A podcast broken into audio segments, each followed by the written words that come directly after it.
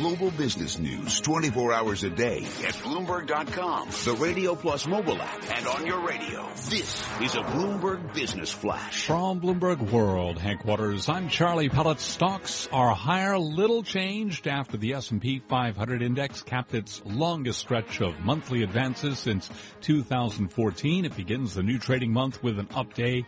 S&P 500 index now at 2,099, advancing 2 points, up 0.1%. Dow Industrials up 9, a gain of 0.1%. NASDAQ up 3 points, a gain of 0.1%. 10-year yield, 1.84%. Gold down $2.40 the ounce to $12.15, a drop of 0.2%. Crude oil up 11 cents, $49.21 for a barrel of West Texas Intermediate crude, a gain there of 0.2%. I'm Charlie Pellett. That's a Bloomberg Business Flash. Charlie Pellett, thank you so very much. It's time now for the ETF report brought to you by VanEck Vectors ETFs. Expect more from your munis. Target tax-exempt income by maturity and credit quality, all with low-cost ETFs. Visit VanEck.com/muni. VanEck. Access the opportunities.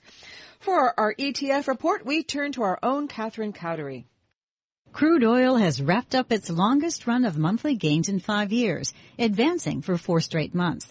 Oil has surged more than 85% since touching a 12-year low in February. Yet investors in oil ETFs haven't seen the same returns. Here's Bloomberg intelligence analyst Eric Balchunas. We've been talking for the last 2 years about all the flows that have gone into oil ETFs over the past years. It added up, it's about $26 billion of people trying to call a bottom in oil. Well, obviously, oil is rebounding this year. You know, the lottery ticket has come in, but unfortunately, a lot of the ETFs that were being used to try to play the rebound in oil have lagged spot. Balchunas uses the United States Oil Fund ETF, or USO, as an example. It's up 9% so far this year, less than half the gain of spot oil. The reason is because USO doesn't track spot oil, or a barrel of oil tracks futures, and you have to maintain the position, and there's roll costs. We could get into the weeds here, but it's a complicated situation, and those roll costs corroded over time. And that's your Bloomberg ETF report. I'm Catherine Cowdery. You're listening to Taking Stock with Kathleen Hayes and Pim Fox on Bloomberg Radio. Kind of a mixed day if you look at the economy and the big reports out today. Auto sales looking not so hot if you're a big three auto maker, but U.S. manufacturing looking like maybe it's not doing so badly in May after we got the ISM's manufacturing survey. So where are the markets going, and where should we all be putting our money? That's what we're going to ask our next guest, Scott Colyer. He is Chief Executive Officer, CEO, Chief Investment Officer, and CIO at Advisors Asset Management, more than $16 billion of assets under management, usually in Colorado Springs, Colorado, but he is here in our New York studio today, home of Bloomberg 1130. So welcome. Thank you. So what is your sense right now, Scott, of the stock market? A lot of people are worried about valuations stretched. Earnings have been weak, and they don't look like they're going to get a lot stronger, a time when, sure, you can buy stocks, but you have to buy them individually and very carefully. What's your view? I think my view would be more traditionally that the more people worry, the better I probably like the market. I tend to be a little bit on the value side of things maybe. I think consensus might be a bit off here. If you look, I think at 30,000-foot view, the environment is very good for earnings to grow in the future. We had a bit of a dollar headwind last year. We don't have that this year. Actually, I think that becomes a little bit of a tailwind. I think the consumer, if you look at them, they may have not bought as many cars in April, but they're still buying cars at close to a record rate. Housing market looks to be picking up. Consumer credit is growing. I think we have a very healthy consumer. They're about 70% of U.S. GDP. I'm very comfortable probably where the markets are. And I think that so many people are worried, it makes me actually feel better about it. Is the Fed on your radar screen, or would you just say, hey, they could even raise rates 2 more times this year? Doesn't make any difference.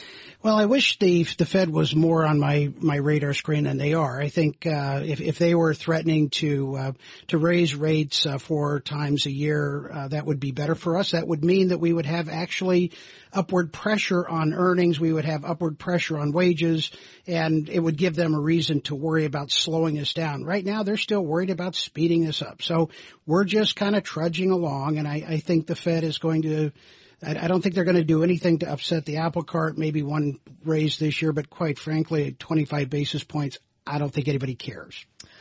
Now, you said you look for value, and one of the sectors that you are in favor of right now is energy. Is that because you say it's so beaten up and the bottom is in now? Is it time to buy? Well, it's not a timing call so much as what we've done is we've destroyed all the investment to find more of the stuff that we're depleting on a daily basis. So what we're not doing is we've laid all of our rigs down. We're not looking for any more. So quite frankly, if you have any growth in demand, which we're actually seeing growth in global demand, we're not finding any more. We're actually sowing the seeds for the next upward push in oil prices. Do I think the bottom was put in? I tend to think it's put in not because we hit $26. I'm not an expert in the oil industry, but what I do see are term structures that are going from a sharp contango, which you're bidding for storage, to more of a well-supplied market, but a more balanced market. So I think the concern even that OPEC meeting is going to have tomorrow, they're not meeting because they don't know each other and they want to get to know each other. They're meeting because they're all concerned that they want to support higher prices. You like industrials and manufacturing. Why? I do because they do well when we have economic growth. And I think the environment in the United States as well as Europe and in Asia is very friendly to economic growth at this point in time. Financials, banks, big banks, medium-sized banks, regionals, what? Well, I think regionals are better than big banks. Big banks are, quite frankly, quite overregulated, and they don't have really the earnings power they used to. They're more of a financial utility. So if you're talking about financials in the United States, I would pick the regionals over the large banks. Precious metals, gold? Different precious metals, silver? Yeah, those are, they've actually done quite well after a very long bear market. So maybe 4 or 5 years, commodities really have been the worst performer. If you look at the chart of best performing parts of the market and worst performing, commodities have been on the absolute bottom for the last 4 years. Commodities do well when we see growth. When you see growth in demand, they tend to do well. Gold and silver may have a different, they're almost treated as a different class than commodities, even though I would argue they've all pretty much bottomed together. Gold is also a currency, and it's a currency that's universal. And when we see central banks buying them in huge amounts like we do now, everybody's trying to weaken their own currency. What do you think? I think gold might not be a bad place to be. All righty. Scott Colyer, of course, as I said, you're CEO at Advisors Asset Management. You're based in Colorado Springs, and you have a very global outlook. You have a global over-allocation, China, Japan, Europe, emerging markets. Let's start with Japan. Okay. I'm really focused on them today. You know, the Prime Minister decided he put up a lot of red flags, and yes, they're not going to raise their consumption tax. They've done that in the past a couple of times and pushed their economy into recessions, but you like Japan. Why?